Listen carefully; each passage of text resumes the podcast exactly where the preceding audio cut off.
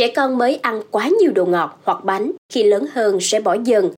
Tuy nhiên, số đáng kể người trưởng thành, thậm chí trên 50 tuổi, nói rằng họ không thể nói không với thực phẩm siêu chế biến và đây được coi là dấu hiệu nghiện thức ăn. Xin chào, hãy cùng Khánh Hà tìm hiểu về vấn đề này trong số podcast ngày hôm nay nha.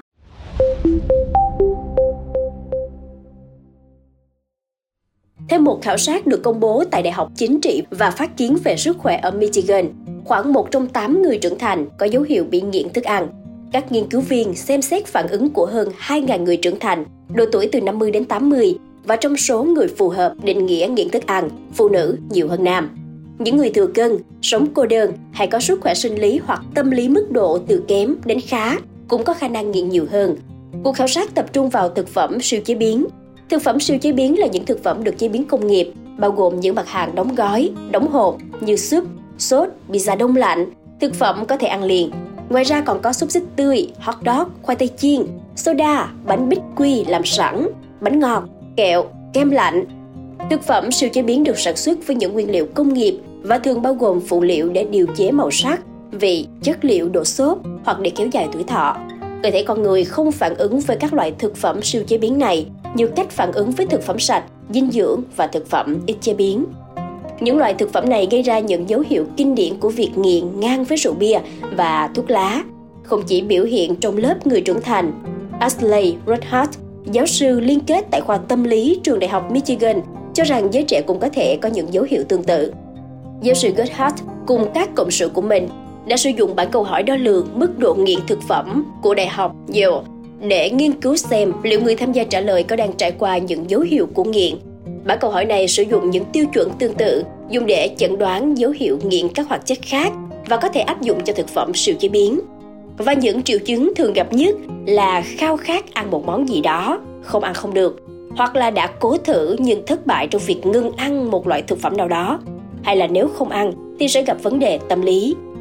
Ăn cùng số lượng của một loại thực phẩm không còn khiến chúng ta cảm thấy thỏa mãn như lúc trước hay khiến bạn bè và gia đình lo lắng khi ăn quá nhiều một loại thực phẩm cũng là hai trong những dấu hiệu của việc nghiện thức ăn và đặc biệt là hành vi ăn uống khiến bản thân cảm thấy phiền muộn. Giáo sư Goodhart nghi ngờ rằng thực phẩm siêu chế biến vốn có cấu phần mỡ, đường và muối cao, kích thích hệ thống thưởng phạt của não tiết ra nhiều dopamine. Dopamine là một hoạt chất khiến ta cảm thấy thoải mái khi được ăn uống đầy đủ, sinh hoạt tình dục hoặc sử dụng một số thuốc phiện.